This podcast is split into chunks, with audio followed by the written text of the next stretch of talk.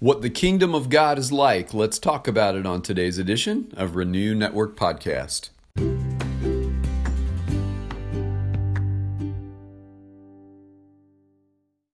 Good morning, my friends. We are continuing on today in Luke chapter 13. We're going to be in verses 18 through 21.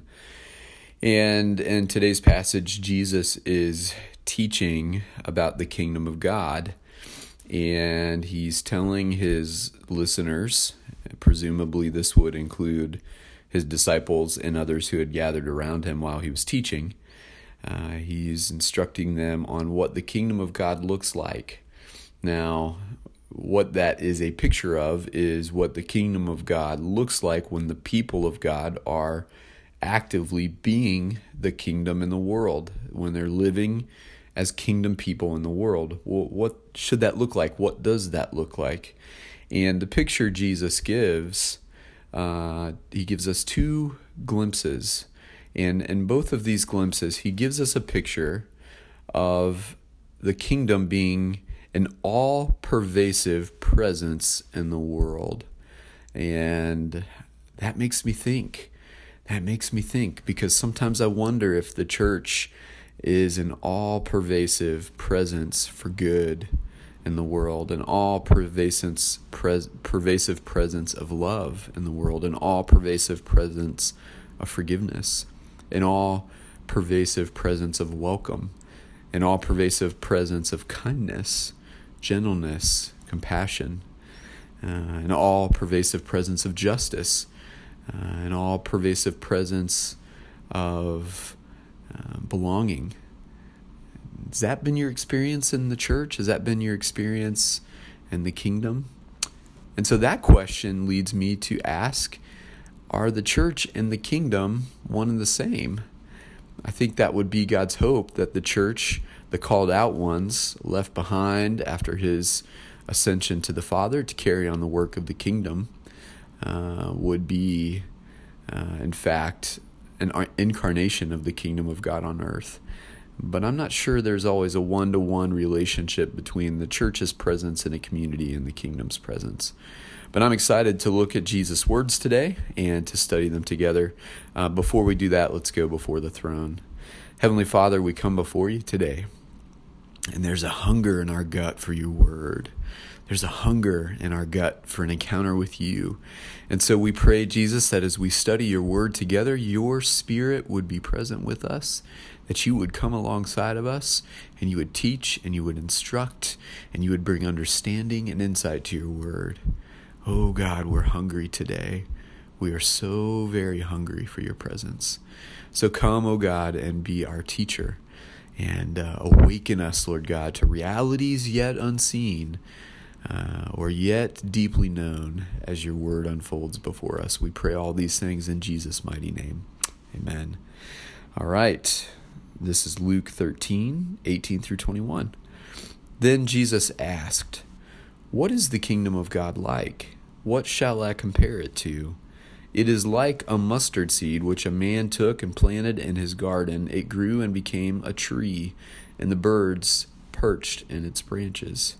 Again, he asked, "What shall I compare the kingdom of God to? It is like yeast that a woman took and mixed into about 60 pounds of flour until it worked all through the dough." Aren't these two glimpses into the kingdom beautiful? And these are Jesus' own description of what the kingdom of God is like. The first one is interesting. He talks about a mustard seed being planted.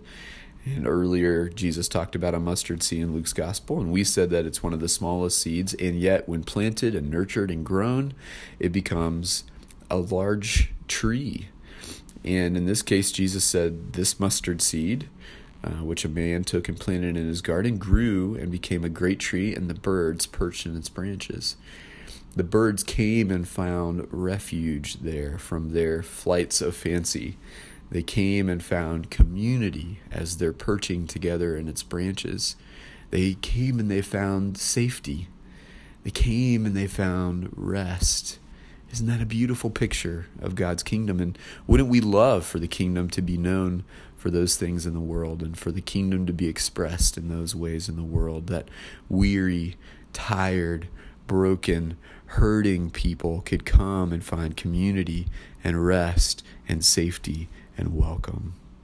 And then in the second glimpse, Jesus tells us that the kingdom is like yeast that's been worked into a batch of dough, a pretty healthy batch of flour, 60 pounds worth, and it worked all the way through the dough. And I think this image is an image of the kingdom's influence and impact. That Jesus says we really should have an all-pervasive impact in the world. We really should work our way into every corner of life and bringing goodness and kindness, standing for justice, standing for the broken and the marginalized, standing for righteousness, standing for good, standing for those who don't have a voice in this world, and expressing God's love and expressing God's mercy and expressing God's care to this broken, lost, and hurting world. Because we're out there, we're in the trenches, we're in every corner of the world. And the world may not see us for who we are, but we're there and we're having impact and we're having influence. And by the impact that we have and by the influence for the kingdom that we have, as the Spirit of God is working through our lives, people awaken to the reality of the kingdom all around them. And they see Jesus Christ for who he is, and they become part of God's holy, precious family. What a beautiful vision for kingdom Jesus presents to us here. And if Jesus teaches us, then this is the reality he envisioned as his people would live out their lives in the world and as his Spirit would be at work in the world. My friends, I think the challenge for us today is that we would live into Jesus' vision for the kingdom of God, and we would learn how to be these things as his Spirit leads us and directs us. And so we have a great challenge here from our Lord, and I pray that with his Spirit's help, we will live into it. God bless. Thanks for listening.